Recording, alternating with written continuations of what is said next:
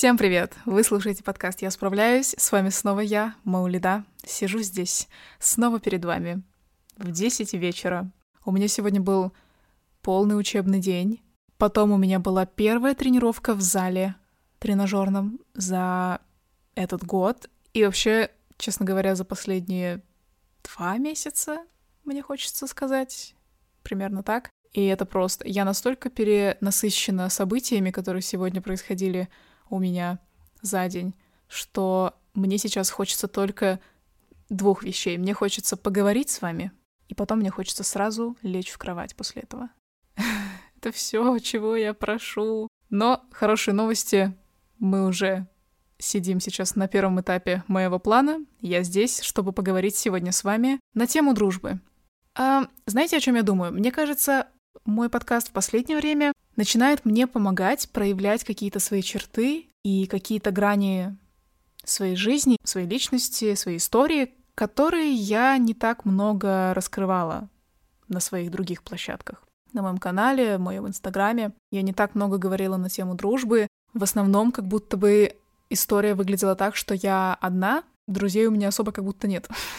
Что, собственно, очень походило на правду, особенно во времена пандемии, во времена карантина, когда я обнаружила себя в точке, где я была совсем одна, без близких друзей рядом, но и без новых знакомств, без новых друзей.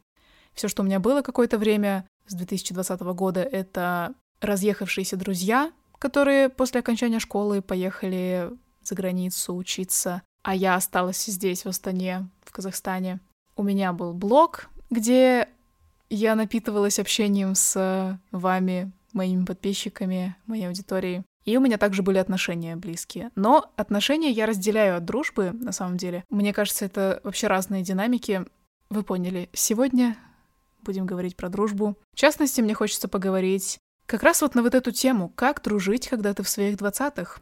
Как дружить, когда тебе 18, 19, 20 и выше? Мне почему-то хочется говорить, что именно 20 и выше, потому что это примерно тот возраст, когда ты сталкиваешься с взрослыми обязательствами. Вот сейчас не хочу, конечно, генерализировать вообще, но рассуждаю по своему ближнему кругу. 20, 21, 22, вот, наверное, вот эти вот годы, 23, угу. это вот то время, когда ты переезжаешь, начинаешь жить самостоятельно, уезжаешь в другой город или вообще в другую страну учиться, сталкиваешься, опять же, с первыми какими-то рабочими обязательствами, с первыми обязательствами взрослой жизни, где тебе нужно за собой ухаживать самому, и теперь у тебя уже больше нет уютного гнезда в виде родителей, которые за тобой могут прибрать или что-то тебе сделать, пока ты учишься или работаешь. И вот мне кажется, что вот этот период сильно влияет на то, как выглядят твои отношения с друзьями в этот момент. Именно период становления, взросления, если хотите, трансформации из подросткового периода в период вот этой взрослости. А, не люблю это слово, но в общем, да, какое-то оно переюзанное, вам не кажется? Особенно мной. Просто это то, где я себя нашла. И дружить в этот период может быть довольно непросто. И это была, мне кажется, моя ситуация. И она, наверное, до сих пор таковой является. Просто я немножко в этом поварилась и нашла какие-то ответы на вопросы, которые у меня были. И вот мне хочется сегодня вам про это рассказать, про то, как навигировать отношения, как вообще разбираться и найти какие-то ориентиры в дружеских отношениях, когда ты сама или сам еще не то, чтобы полностью стоишь на ногах, и не то, чтобы полностью понимаешь, как тебе обустроить свою жизнь. Об этом сегодня будем говорить. Я сразу сходу назову фаворит этой недели. Он у меня вот прям на языке сейчас вертится. Наша постоянная рубрика, где я называю то, что мне нравилось за последнюю неделю. И это, кстати, очень связано с сегодняшней темой. На прошлой неделе, в субботу, я была в гостях у своей подруги, с которой мы не виделись около полугода, при этом это очень близкая подруга, мы дружим с седьмого класса, то есть прошло уже пять, почти восемь лет. Вау, прилично, прилично. Ну, в общем, мы не виделись долгое время, потому что она улетала делать семестр за границей и прилетела недавно и позвала меня и еще компанию ребят в гости, и это было так мило и так по-свойски, по-домашнему. Не знаю, я сейчас понимаю, что мне начинает нравиться культура застолья. Знаете, когда ты казашка, а я казашка, и ты растешь в обществе, где застолье — это чуть ли не, не знаю, чуть ли не центральная часть того, как в целом строятся отношения. То есть позвать человека в гости, усадить его за стол — это вот прямо знак внимания, знак уважения и знак какой-то этики, наверное, внутренней. Вообще очень интересно рассуждать на эту тему. И я буду говорить только из своего опыта. Наверное, из-за того, что в детстве я так много видела этих застолий, в какой-то момент я просто начала испытывать отторжение от этого формата общения. Мне хотелось все что угодно, но только не сидеть за столом тем более за круглым и низким столом дома, где в центре стоит тарелка с баурсаками, вокруг стоят салатики фирменные, которые вы всегда готовите с семьей, и, я не знаю, бешпармак или тарелка с мантами. Вот этот формат посиделок, когда вы собираетесь с родственниками или там я не знаю, с друзьями родителей. Наверное, он мне просто в какое-то время... Я присытилась этим и думала, что в моей взрослой жизни этого будет не так много. Но сейчас, по истечению какого-то времени, я понимаю, что мне на самом деле очень нравится культура застолья. Мне нравится собирать людей за столом, мне нравится посещать застолье, когда меня приглашают в качестве гостя. Тем более, если это приятная компания, людей, с которыми тебе есть что обсудить. Не знаю, может быть, может быть, спонтанно 2023 год для меня будет годом застолий. Надо будет покопать в эту тему. Мне, правда, интересно, что я здесь могу для себя вывести, потому что прямо сейчас это жутко все привлекает. Не знаю, может мне даже купить новый кухонный стол. Это был мой фаворит недели. То, что я ходила в гости к своей подруге, которую я не видела долгое время. И когда я сидела за этим столом в прошлую субботу у своей подруги, помимо того, что она просто собрала нас дома за столом, она еще и бешпармак приготовила. Свой самый первый бешпармак в жизни. Она приготовила специально для нас. Можете себе представить. Если вы не знаете, бешпармак или беспармак — это национальное казахское блюдо. Центр застолья — это тесто, бульон мясной, разные виды мяса, нарезанное сверху, и это вкусно. Да, на самом деле еще одно открытие обо мне за последнее время. Я поняла, что я на самом деле питаю какую-то слабость к бешпармаку. Где-то там внутри в сердечке он у меня все равно сидит. Как бы я ни хотела, как бы я не пыталась какое-то время это отрицать. Я просто какое-то время отказывалась от мяса красного и, в общем, не ела это блюдо какое-то время. Недавно я снова начала есть красное мясо и поняла, что, оказывается, у меня на него нет аллергии. Это было какое-то психологическое. Но не будем вдаваться в мои пищевые привычки, потому что это совсем другая тема которую я, надеюсь, когда-нибудь подниму. Короче, я не знаю, как мы оказались на бешпармаке из темы дружбы, но не знаю, мне нравится этот вайб. Вам нравится этот вайб? Мне нравится. Пол одиннадцатого ночи в среду. Ничего подозрительного вообще не вижу в том, что мы здесь оказались с вами. В общем, вывод такой. Watch me become a home party host в этом году. Watch me becoming obsessed культурой застольев в этом году. Я не знаю, придем мы туда или нет, но просто как маркер в голове. Итак, как дружить, когда ты в своих двадцатых? Ну или как дружить, когда ты взрослеешь и переходишь из подросткового периода во взрослый период своей жизни? Если честно, я не знаю. Но я много думала на эту тему. У меня нет точной формулы, и вообще это очень глупо, наверное, ожидать какой-то точной формулы во всем, что касается человеческих отношений. Я это сейчас понимаю, потому что эта тема настолько гибкая, настолько разная и настолько вот многогранная, что у каждого человека подход к тому, как он строит отношения, какое место отношения, дружеские либо романтические, занимает в ее жизни, это все может быть очень разным. Сегодня буду говорить просто исходя из своего опыта, и это не конечная точка моя в этой теме. Понятное дело, я взрослею, в моей жизни происходят разные вещи, я встречаю новых людей, попадаю в разные ситуации, и Скорее всего, мой взгляд на тему дружбы еще поменяется много раз. Вот сейчас мне 21. И моя история такова, что я имела стабильную группу друзей в школе с класса так девятого. Если вам не лень, то вы можете даже пролистать мой YouTube-канал.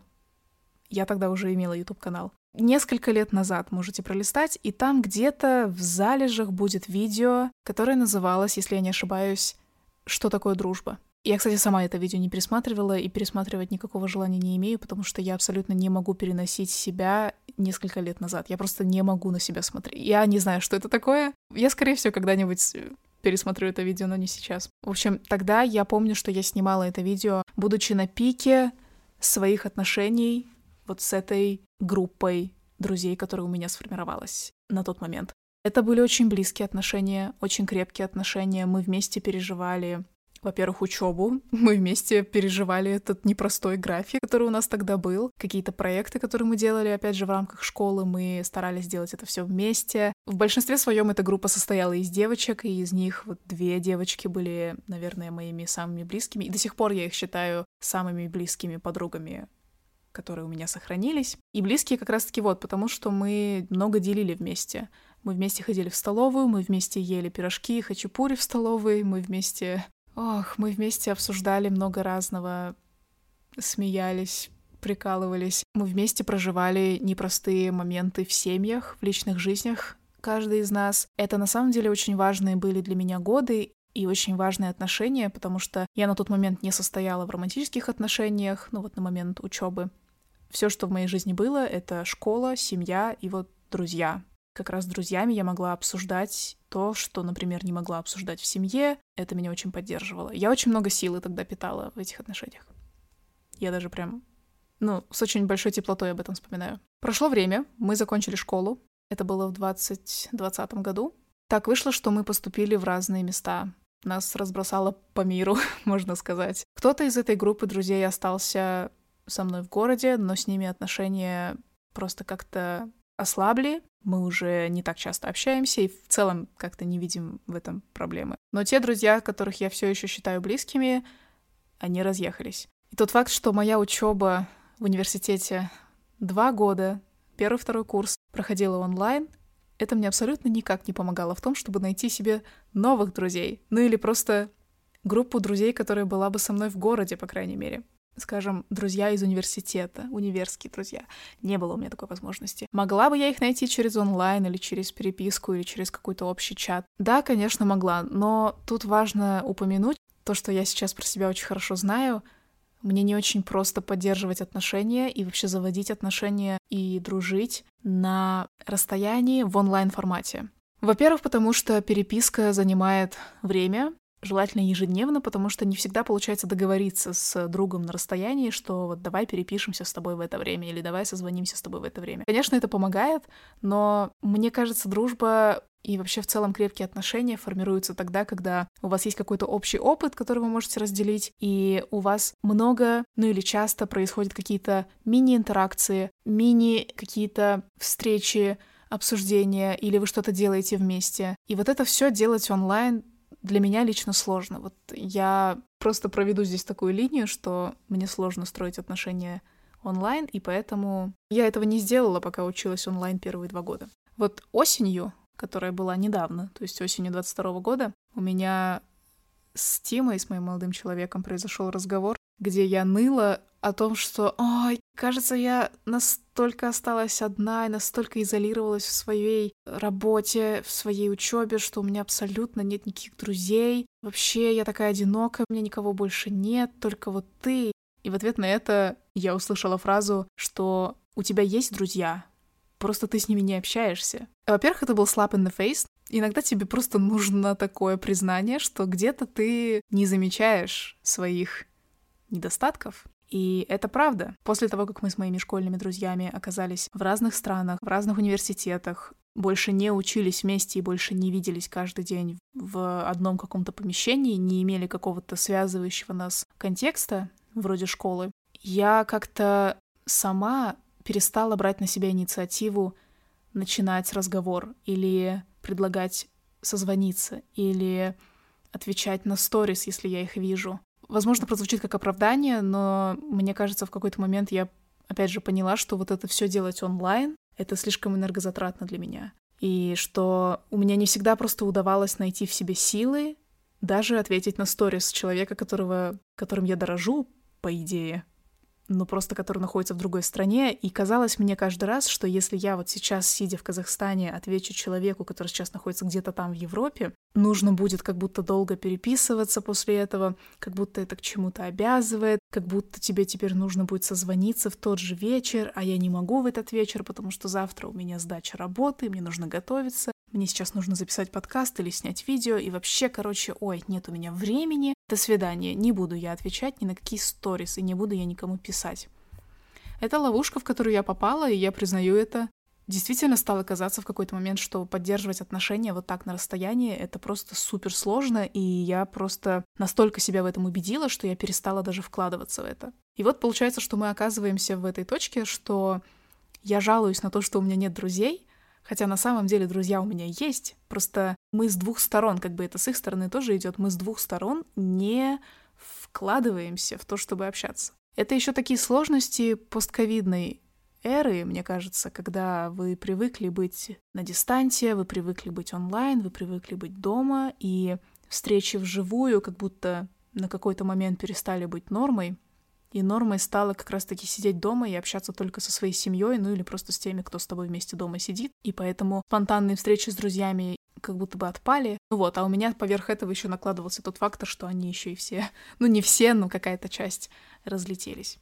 Я потом стала замечать, что когда я на расстоянии с друзьями, и мы друг другу не пишем, я стала почему-то делать вывод, что они настроены против меня, что они не хотят мне писать, что они намеренно это делают.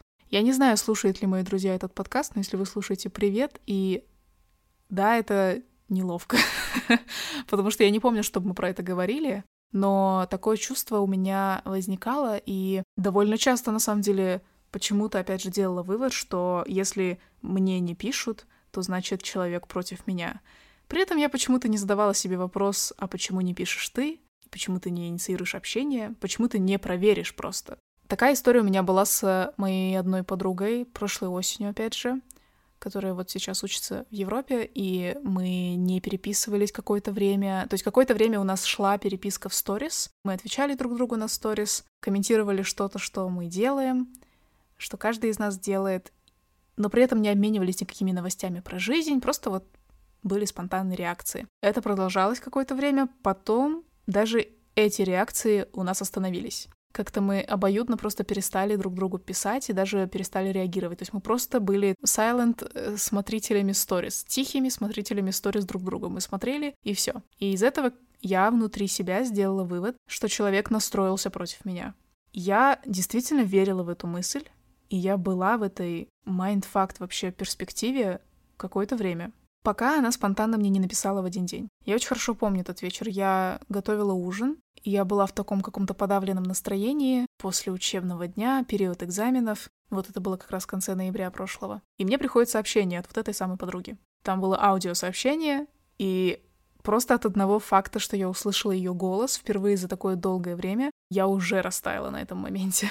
Она, в общем-то, просто спросила, как у меня дела, дала понять, что она хочет знать, что в моей жизни происходит, и после этого у нас была переписка. Я тогда прямо выразила ей, что мне на самом деле очень приятно, что она мне написала. И я тогда задала себе вопрос, почему я вдруг сделала вывод, что она настроена против меня. Почему я сама не взяла инициативу в том, чтобы написать ей спросить, как у нее дела, и, не знаю, просто уточнить, даже если у меня есть какие-то опасения насчет ее отношения ко мне, просто уточнить, так ли это, почему я свалилась в самокопание. Как будто бы я денормализировала для себя, я не знаю, есть такое слово или нет, но, в общем, как будто я перестала считать для себя нормой просто написать человеку и просто инициировать контакт.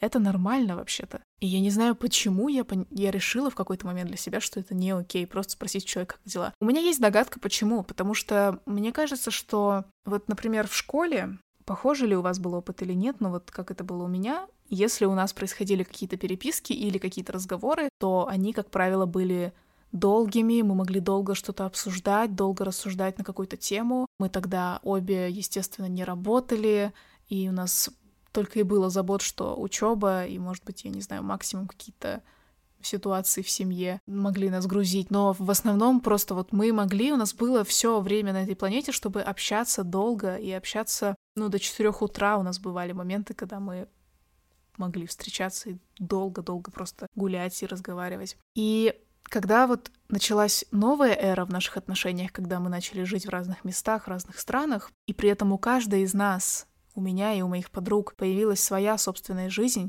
как, например, отношения романтические, кто-то начал работать, кто-то начал заниматься, не знаю, своим здоровьем, у кого-то появилась новая компания друзей, то есть новый быт какой-то в месте, где они теперь живут. И вот этот новый этап, он как будто бы, я, по крайней мере, так восприняла, видимо, что он не позволяет общению складываться так же, как оно складывалось раньше живя вот эту взрослую жизнь, условно, мы не можем общаться вот так вот долго, как это было раньше, и тогда как будто бы этим отношениям вообще нет места. Но это звучит как будто очень мышление либо так, либо никак вообще. И оно не очень подходит, мне кажется, для понятия дружбы, особенно когда эта дружба, опять же, во взрослой жизни, может быть, какой-то студенческой жизни. Потому что когда у тебя в жизни появляются другие сферы, как работа, учеба, личная жизнь, своя семья, быт и так далее. И это вполне естественно, что вы больше не можете со своей подругой общаться до 4 утра на какую-то тему, или вы больше не можете просто очень долго проводить время вместе, или не можете часами висеть на звонке. Это очень объяснимо, потому что есть теперь другая жизнь, есть теперь другие обязательства, другие какие-то интересы. И это окей. Самое главное, что потребовало лично у меня много времени осознать, это то, что такие трансформации в отношениях дружеских — это абсолютно окей. Нереалистично ожидать от себя, что ты всегда будешь оставаться в одних и тех же отношениях в одинаковом формате, и что выглядеть они будут всегда только вот так и больше никак. Поэтому я для себя сделала вывод, если я хочу сохранять эти отношения, то мне нужно подумать над тем, как я могу их интегрировать в свою новую, уже по-другому сформировавшуюся жизнь. Жизнь, которая не похожа на ту, которая у меня была, когда я училась в школе, в девятом классе или в десятом. Это очень перекликается, мне кажется, с нашей прошлой темой, темой прошлого выпуска, где я говорила про совмещение карьеры и отношений. Несколько сфер можно и нужно совмещать для того, чтобы жизнь была разнообразная и интересная. Возвращаясь к моей истории, мы, к сожалению, так и не увиделись в этот раз. Мы оказались обе в Казахстане, но в разных городах. Она прилетала на каникулы, но мы так и не пересеклись. Теперь я просто жду следующего ее возвращения сюда, или, возможно, уже я теперь туда полечу. Кто знает, кто знает, никто не знает. Не буду загадывать, потому что я так один раз загадала, и это был 2022 год. Никуда я не полетела, как вы можете догадаться. Как я сейчас планирую совмещать эти отношения со своей жизнью? Я думаю, мне просто нужно отойти от ожидания от себя, что если мы пишем друг другу, мы обязательно должны договариваться о встрече, или мы обязательно должны договариваться о созвоне. Как будто бы Каждый раз, когда ты пишешь другу, с которым давно не виделся, тебе нужно договориться такое-то время или вот такое-то время, а потом ваше расписание не сходится, и это такое сплошное разочарование. Мне кажется, просто от этого давления на себя нужно как-то отойти. Я сейчас обращаюсь к себе в первую очередь, потому что я и есть тот самый человек, который порождает все это давление внутри меня. Опять же, отчасти, почему я не писала этой подруге какое-то время, потому что я боялась, что провалюсь туда. Если я сейчас напишу, то мне нужно будет сразу сделать вклад и пообещать человеку, что я обязательно созвонюсь с ним на три часа или на четыре часа на этой неделе, или что вот давай увидимся, или вот давай я к тебе прилечу. Не обязательно отношения должны состоять из вот таких вот обещаний. Да, наверное, если они являются каким-то приоритетом большим, то логично, что ты будешь стремиться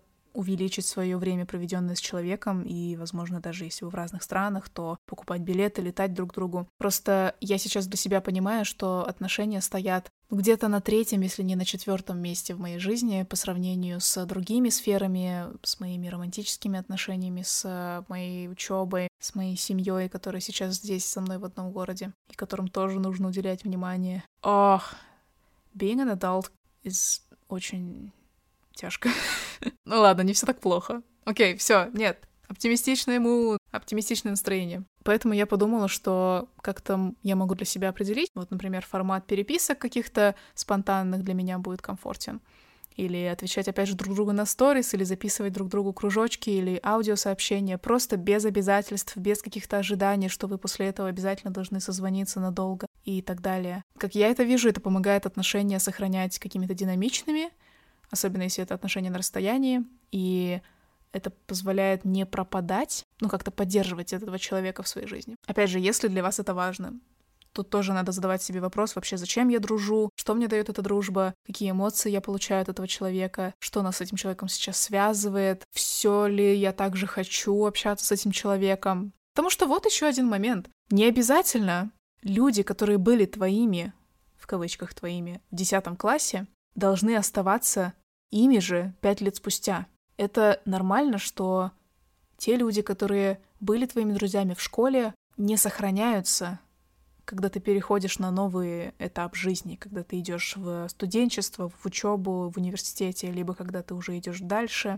Это окей, если люди остаются там. Отпускать людей может быть непросто, особенно если это какая-то сильная привязанность была, сильная дружба. Я могу назвать, наверное, что у меня был такой один кейс, когда я уходила, не то что уходила, а просто как бы заканчивалась эра, заканчивался этап, и все, после этого отношения не поддерживаются. И при этом нет никакой злости друг на друга, просто есть вот это понимание, что все, сейчас отношения, они больше ничего не дают, они не актуальны. Ну и как-то я не особо много потеряла, наверное, Конечно, потеряла какую-то часть. Когда люди уходят, это всегда потеря какой-то части твоей жизни, какой-то пазлик отпадает от нее. Но на место него приходят другие люди уже, которые в твоем нынешнем этапе могут быть с тобой и хотят быть с тобой.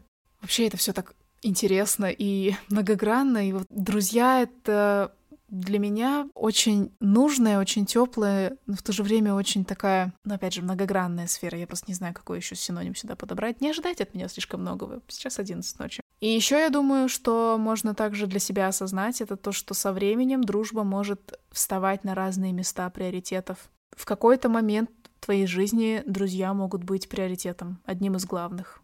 На первом или на втором месте стоять в списке того, что ты считаешь сейчас важным для себя. В какой-то момент, наоборот, друзья для тебя могут перестать быть важными. И не то, что друзья перестают быть важными, просто само понятие дружбы для тебя может меняться в своей значимости по мере того, как ты, не знаю, взрослеешь, растешь, продвигаешься в жизни. И это вот то, о чем я недавно думала, что действительно дружба в моей жизни раньше, когда я училась в школе, и опять же у меня не было так много дел, не было...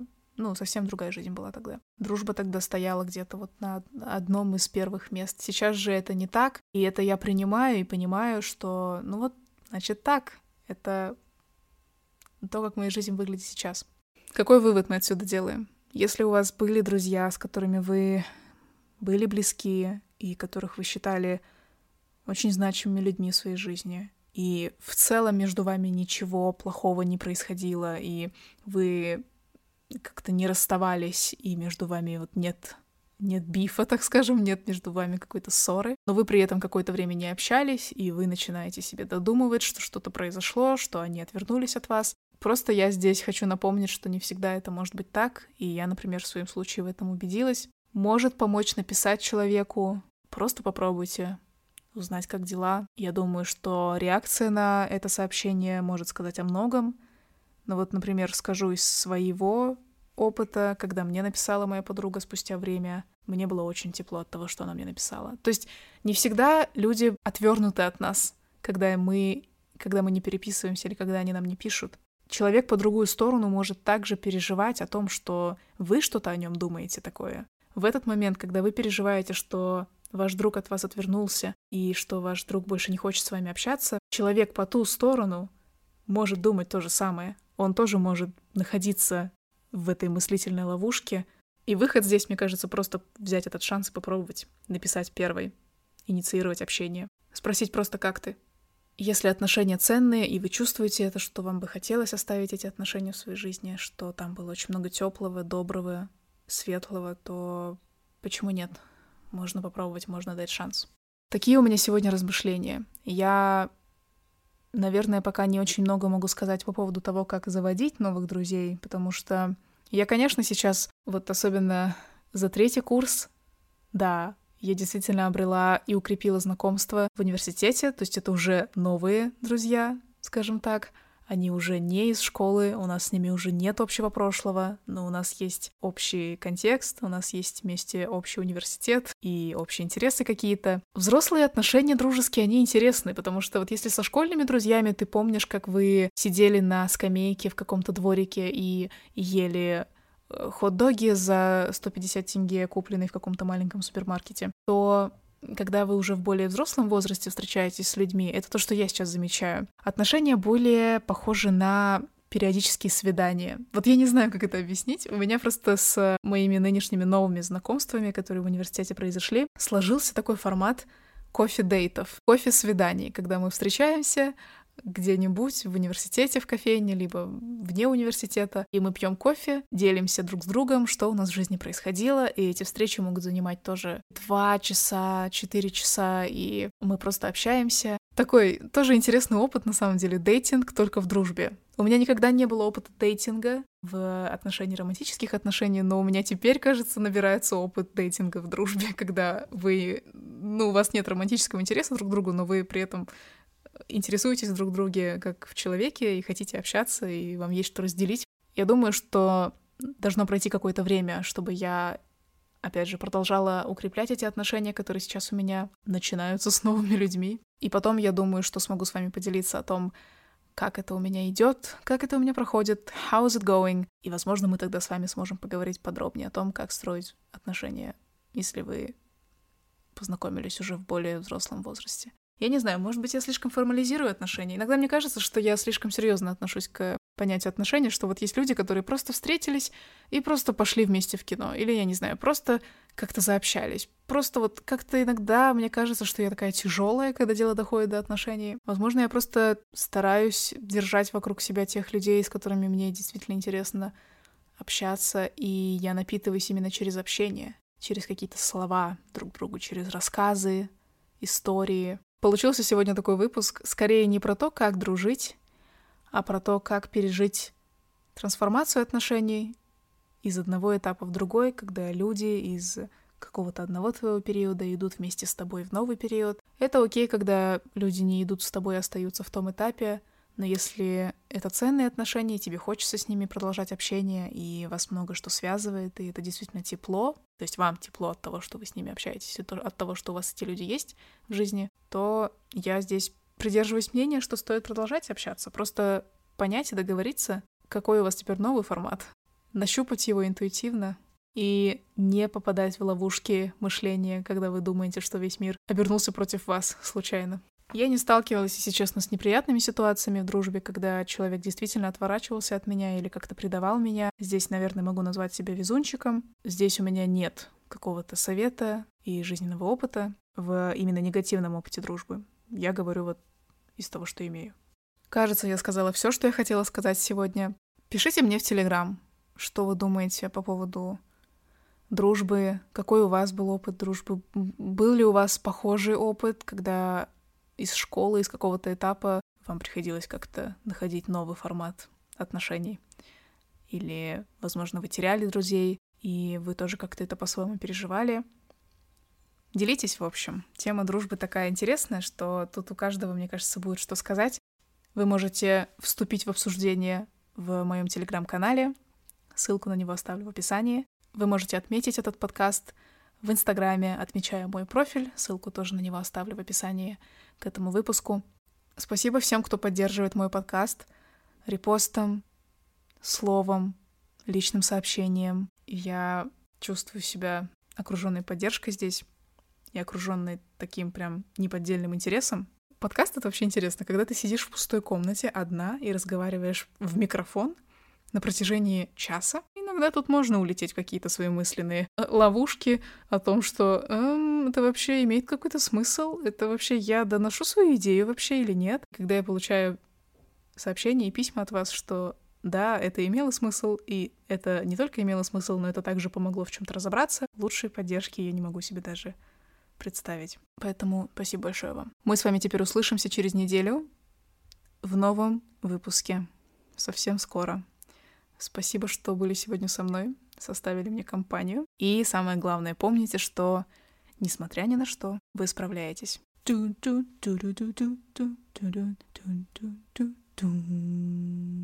Oh yeah, we are done.